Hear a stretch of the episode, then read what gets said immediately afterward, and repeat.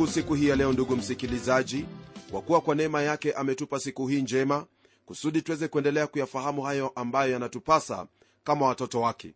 Kumbuka kwamba tumekuwa tukiangalia lile ambalo mungu yuahitaji kutoka kwetu hasa kutenda haki kupenda rehema na kutembea kwa unyenyekevu na mungu wetu. Kama tulivyoona kwenye kipindi kilichopita ya kwamba ijapokuwa watu wale walikuwa wakiuliza ni jinsi gani wanaweza kumwendea mungu watu hawa hawakumwendea mungu kama vile walivyoagizwa na kwa hivyo jambo hilo likaleta hukumu juu ya maisha yao. Ndugu msikilizaji hakuna lolote ambalo waweza kutenda maishani mwako ambalo litakuwa kinyume na mungu na kisha utarajie kwamba mungu atakupongeza. Ni lazima atakuhukumu kwa kuwa yeye ndiye mungu naye ndiye yuatawala juu ya vyote vinavyoonekana na visivyoonekana. Kwa hili ningelipenda basi ufahamu kwamba miongoni mwa yale ambayo mungu yuakuhitaji kutenda kama mwanadamu ni kuwa na haki na kama tulivyoona haki hiyo haitokani na wewe mwenyewe au kwa matendo yako mema kwa kuwa sote tulizaliwa tukiwa wenye dhambi na hivyo inatubidi kumtegemea huyo mmoja aliyetumwa ili afe pale msalabani kwa ajili yetu na kufufuka siku ya tatu ili tuweze kuhesabiwa haki bure mbele zake mungu. Ndiposa neno la mungu latuambia kwamba yesu kristo amefanyika kwetu kuwa haki. Hiyo ni kwa mujibu wa kile kitabu cha wakorintho wa kwanza sura hiyo ya kwanza aya ya 29 hadi 31 ndugu mpendwa jambo hili ni jambo ambalo wafaa kulizingatia yani kutafuta haki ya mungu ambayo itakuongoza ili uishi kulingana na matakwa yake. Pamoja na hili tuliona kwamba mungu ataka kwetu tuwe watu wa kupenda rehema. Na hili pia lilifuatiwa na kufahamu kwamba twahitaji kutembea kwa unyenyekevu na mungu jambo ambalo hasa linalo maana ya sisi kuenenda katika neno lake mungu na kutii hayo ambayo mungu anatuagiza.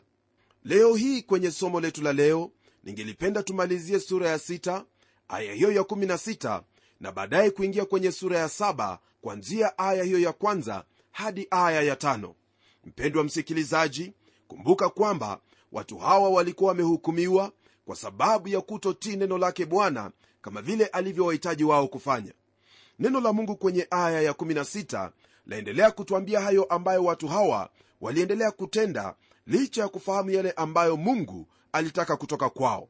Neno lake bwana linalo haya la kutwambia kwa maana amri za omri ndizo zishikwazo na matendo yote ya nyumba ya ahabu nanyi mnakwenda katika mashauri yao ili nikufanye kuwa ukiwa na wenyeji waliomo humo kuwa zomeo nanyi mtayachukua matukano waliotukanwa watu wangu. Ili kufahamu hili ambalo neno lake bwana lasema hapa ndugu msikilizaji ni vyema kwako kufahamu omri ni nani na huyu ahabu ni nani na ni kwa nini mungu anena maneno kama yale kuwahusu wao.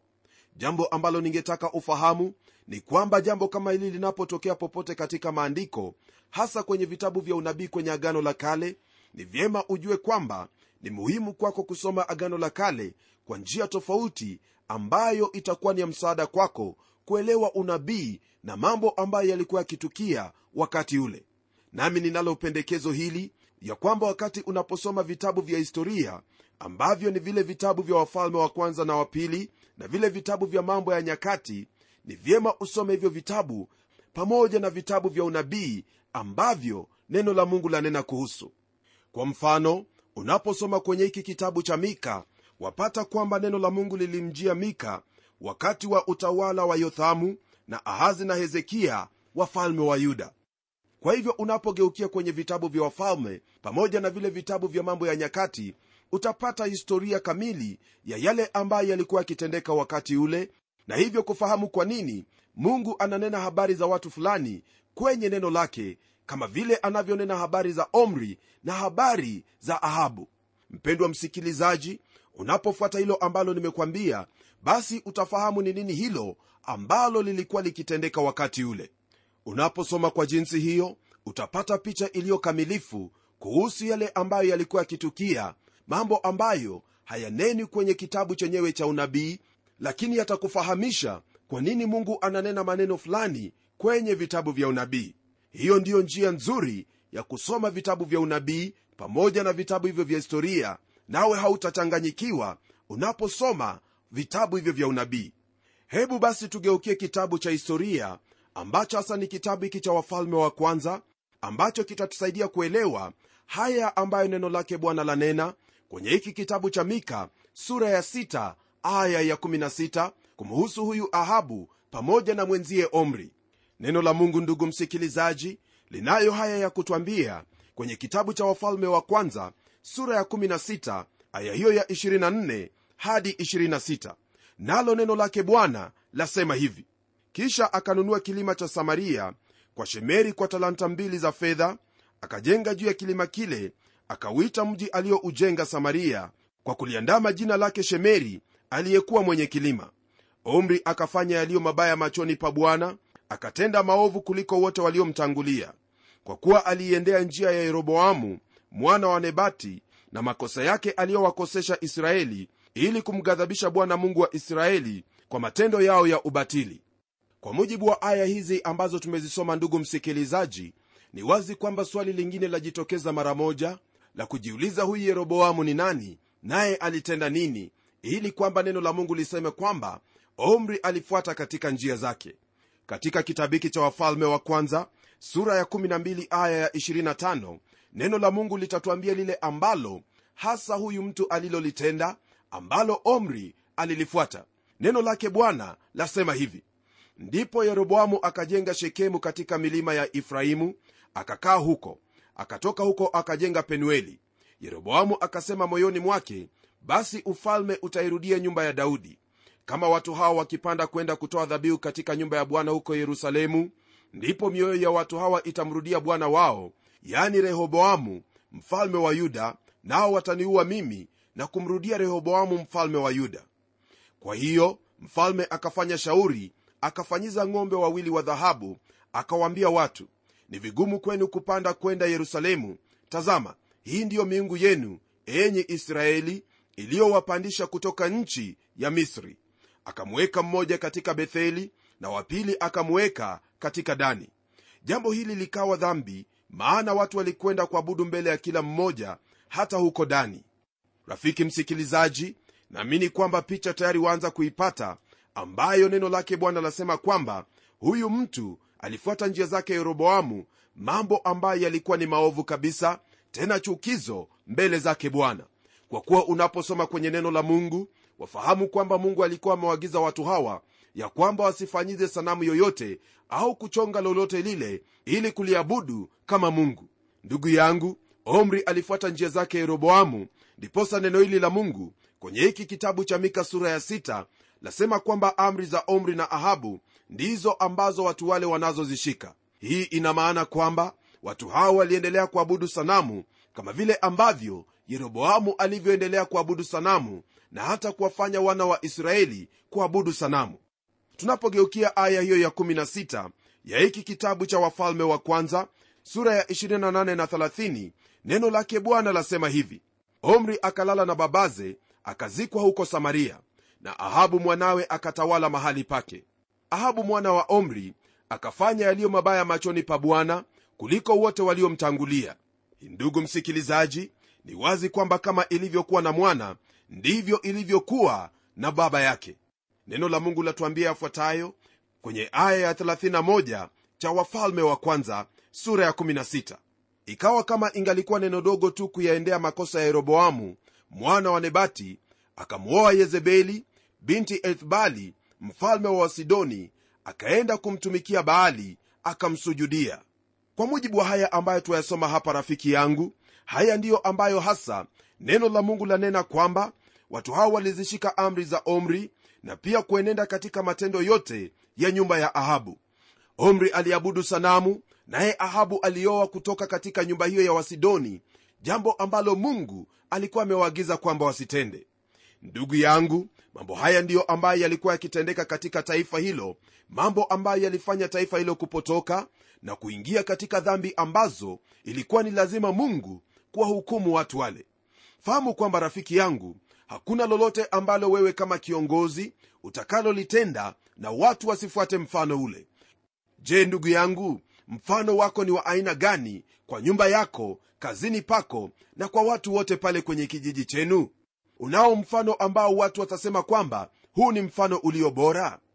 Tazama siku za kusema kwamba fanya jinsi ninavyokwambia lakini usifanye jinsi ninavyofanya. Siku hizo zimekwisha na ni lazima ufahamu kwamba leo hii kile ambacho nachokitenda hicho ndicho ambacho utakivuna. Nakumbuka habari za baba mmoja ambaye yeye alikuwa ni mlanguzi wa madawa ya kulevya. Kwa kweli jamii yake haikujua kwamba baba anafanya kazi ya aina gani. Maana waliishi kwenye sehemu nzuri sehemu ambayo ni ya kifahari na kila mtoto pamoja na mama walikuwa na chochote walichohitaji. Lakini baadaye mwanaye akatambua kwamba kuna madawa hayo. Yule kijana kwa upole akaanza kuyatumia yale madawa. Baadaye kijana huyo akafa kwa sababu alitumia madawa kiwango kikubwa mno. Baba yake basi akaanza kulia akisema hajui amefanya nini. Lakini kile ambacho alisahau ni kwamba yale madawa ambayo yamekuwa akiyauza yamekuwa yakiharibu maisha ya watoto wengi wa baba wengine. Ndugu msikilizaji lile ambalo unalolipanda ndilo utakalolivuna kwa hivyo tazama ni mbegu gani unazozipanda iwapo wapanda mbegu za ufisadi hilo hilo ndilo utakalolivuna baadaye. Watu hawa ambao neno la mungu latajia kwenye sura hii ya sita aya hiyo ya 16 ni watu ambao walipotosha nchi hiyo na kufanya nchi hiyo kuhukumiwa kwa sababu ya yale ambayo waliyatenda. Mwenzangu wawajibika kwa kizazi hiki na siyo kizazi hiki tu bali hata kwa vizazi vijavyo kwa yale ambayo unayatenda je miaka mia moja kutoka sasa ungelipenda jamii yako iishi kwa jinsi gani? Ungelipenda sehemu ambayo umeiacha iwe katika hali gani? Wewe leo hii mungu amekupatia fursa ya kuzaliwa mbele ya wale watakaokuja nyuma yako na amekupa wajibu wa kutenda hilo ambalo litawasaidia hao ambao watakuja nyuma yako. Lile unalolitenda leo ndilo msingi wa lile litakalokuwepo kesho. Je wewe ungelipenda nini? Hilo ndilo ambalo nitakuachia tunapogeukia sura ya saba ya hiki kitabu cha mika. Kwenye sura hii ya saba ndugu msikilizaji twaingia kwenye kipengele ambacho chashughulikia mungu jinsi alivyo na kile ambacho anachokitenda hasa kusamehe makosa kwa sababu yeye ndiye mungu. Kwenye aya za kwanza tisa nabii mika atakiri uhakika wa yale mateto ambayo mungu anayo juu ya israeli mateto hayo pamoja na mashtaka ni yale ambayo yaliguza moyo wa huyo nabii. Naam yeye aliguzwa moyoni mwake alipofahamu kwamba ni lazima kwa hayo ambayo wameyatenda hukumu itawajia. Katika sehemu ya kwanza basi tunalo hilo ambalo laonyesha hali hiyo ya maombolezo na jinsi ambavyo nabii huyu alivyokuwa akijisikia kwa sababu ya watu hawa. Neno la mungu kwenye aya ya kwanza linalo haya ya kutwambia ole wangu maana mimi ni kama hapo walipokwisha kuyachuma matunda ya wakati wa hari kama zabibu zichumwazo baada ya mavuno. Hapana shada la kuliwa. Roho yangu inatamani tini iivayo kwanza. Kama vile ambavyo neno la mungu lafungua sura hii ya saba msikilizaji wangu twamwona huyu nabii akisema ole wake. Hasa hili ambalo anasema ole kwalo siyo kwake binafsi bali ni hayo ambayo kama vile ilivyo yatapata taifa lake ambalo ni israeli. Naam hukumu ya mungu ambayo mungu ameitoa kwa taifa hilo ndilo ambalo lamfanya anene kwa jinsi hiyo. Hili ndugu msikilizaji ni jambo ambalo pia twafaa kufahamu ya kwamba lolote tunalolitenda binafsi ni lazima litakuwa na matokeo yake ambayo yatawahusisha wengine hata wale ambao hawana hatia. Nabii mika alipoangalia taifa lake alisema kwamba wao walikuwa kama shada la kuliwa lakini hakukuwepo na zabibu yoyote ile. Hawakuwa wakizaa matunda ambaye yaliwafaa wao kama vile walivyokuwa na jina hilo la kuwa zabibu.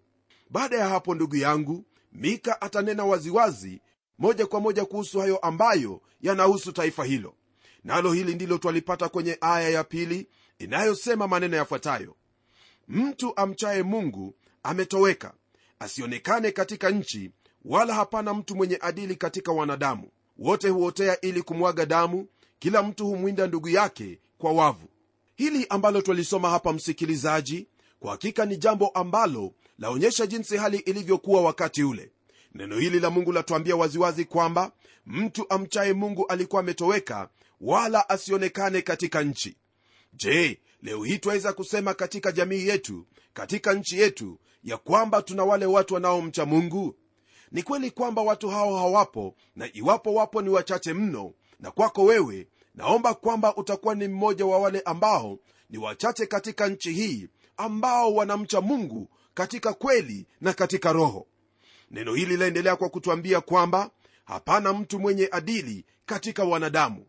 Yaani uadilifu ndugu msikilizaji siyo jambo ambalo waliona pia katika kizazi chetu. Kama ilivyokuwa wakati ule ndivyo ilivyo leo hii ya kwamba mtu anapotenda jambo hatendi kwa uadilifu bali anatenda kwa njia hiyo ambayo si sawa hata kidogo. Kama vile tunavyoona waziwazi kuna wale ambao wanauza vitu vilivyo ovyo vitu vilivyobandia na kutenda mambo mengi tu ili kujinufaisha wenyewe. Waadilifu miongoni mwa wanadamu wamepungua.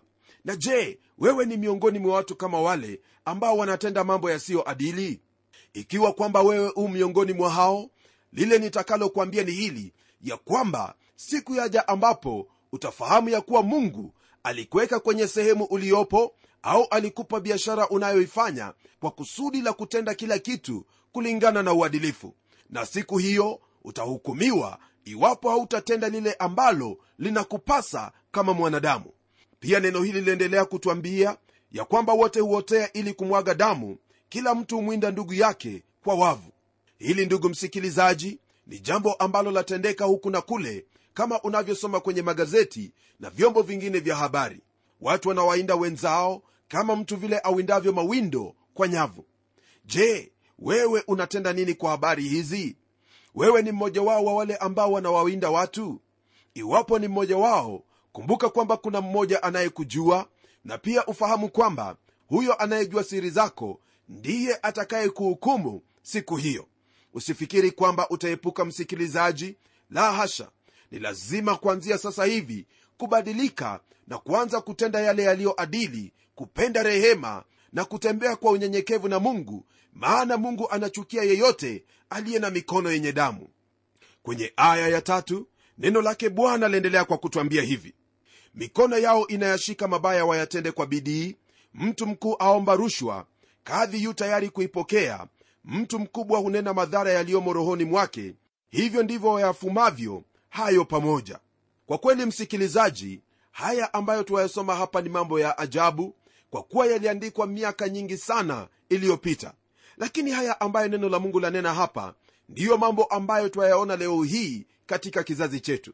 Haya ambayo yalitendeka miaka hiyo yalitendeka kwa kuwa watu walikataa kutembea na mungu walikataa kutenda hayo ambayo mungu alikuwa amewaagiza. Yote haya ndugu yangu twayaona waziwazi kwamba watu hufanya mikono yao kushika mabaya nao wanaposhika hayo mabaya wanatenda kwa bidii. Hili ni jambo ambalo ndugu msikilizaji iwapo litaendelea mahali popote pale ni lazima nchi ile itahukumika yenyewe maana moja kwa moja wataanza kuharibiana. Mpendwa neno la mungu latupa njia ambayo ni bora ambayo yatuwezesha kuishi pamoja kwa amani na kwa kumcha mungu ili hukumu yake inayotokana na dhambi isije ikawa juu yetu. Tunapoendelea kwenye aya ya nne twaendelea kuona yale ambayo yalikuwa yakitendeka wakati ule mambo ambayo ndugu msikilizaji twafaa kujitahadhari nayo na kutembea kwa njia hiyo ambayo itampendeza mungu na njia ambayo yampendeza mungu ni lazima pia itakuwa ni njia ambayo itakufanya kumjali mwenzio. Hebu tuone yale ambayo yapo kwenye aya hii ya nne neno la mungu kwenye aya hii linalo haya ya kutwambia mtu aliye mwema miongoni mwao ni kama mbingili. Mtu aliye mwenye adili miongoni mwao ni mbaya kuliko boma la michongoma. Hiyo siku ya walinzi wako yani siku ya kujiliwa kwako imefika. Sasa kutatokea kufadhaika kwao. Kwa mujibu wa hili ambalo tumelisoma ndugu yangu ni wazi kwamba katika kizazi kile watu walikuwa wamepotoka walikuwa wanaishi katika njia ambayo haikuwa ni sawa hata kidogo. Maana iwapo neno la mungu lasema kwamba mtu aliyemwema miongoni mwao alikuwa kama mbingili na mtu mwenye adili miongoni mwao alikuwa ni mbaya kuliko boma la michongoma ni kama vile kulinganisha wale walio wabaya na kusema kwamba kulingana na yule mwingine huyu ni mzuri kuliko yule mbaya. Ndugu yangu hali ilikuwa ni mbovu kabisa wakati ule lakini neno la mungu latuambia kwamba kwa kuwa watu hao walikuwa wakienenda kwa jinsi hiyo wakati wao wa kufadhaika ulikuwa umefikia.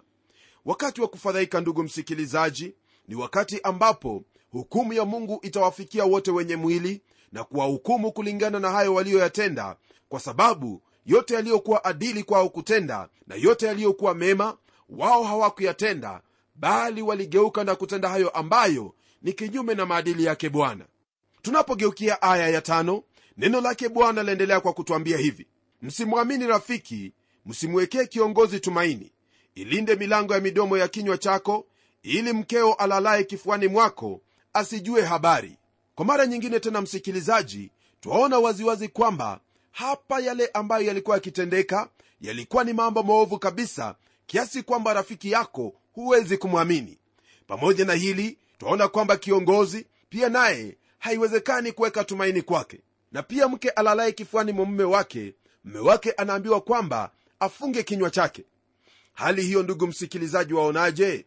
Lazima ilikuwa ni hali mbaya kabisa hali ambayo yaonyesha ya kuwa jamii ya wakati ule ilikuwa na hali mbaya kabisa hali ambayo iwapo leo hii itaingia katika jamii itafanya jamii kuanguka na kupotelea mbali. Lakini hata hivyo si ni kweli kwamba haya ndiyo ambayo yanatendeka? Haya ndiyo ambayo yanatendeka lakini siyo lazima yatendeke katika maisha yako. Waweza kuwa tofauti kabisa na wale wote ambao wanaonekana jinsi walivyo.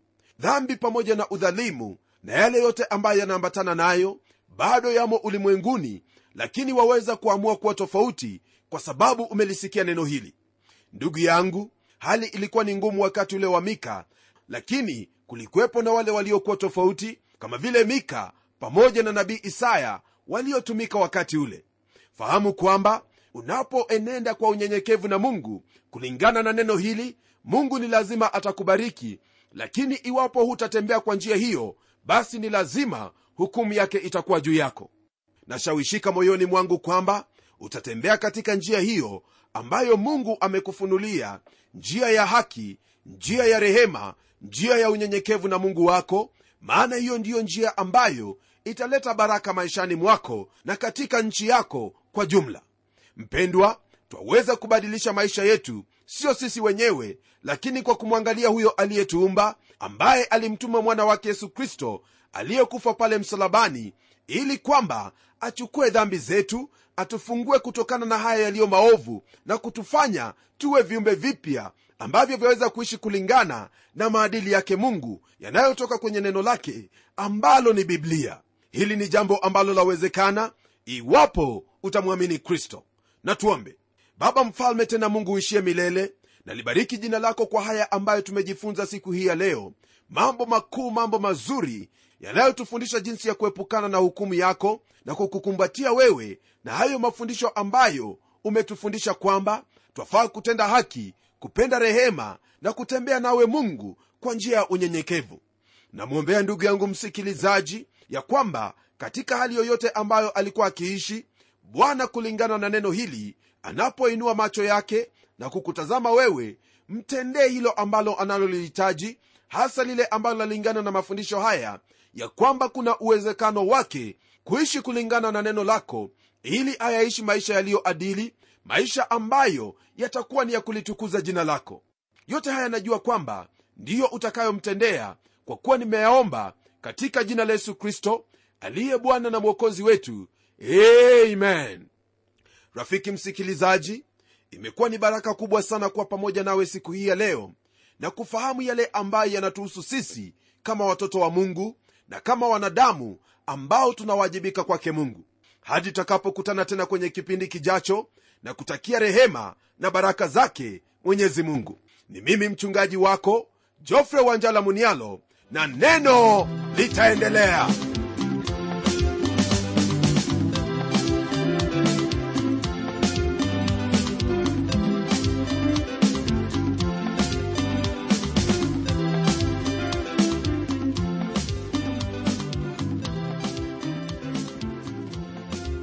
Ndiyo msikilizaji wangu neno ni lazima liendelee. Kwa hivyo hebu tuandikie barua utueleze jinsi hili neno la bwana linakubariki. Anwani yetu ndiyo hii ifuatayo.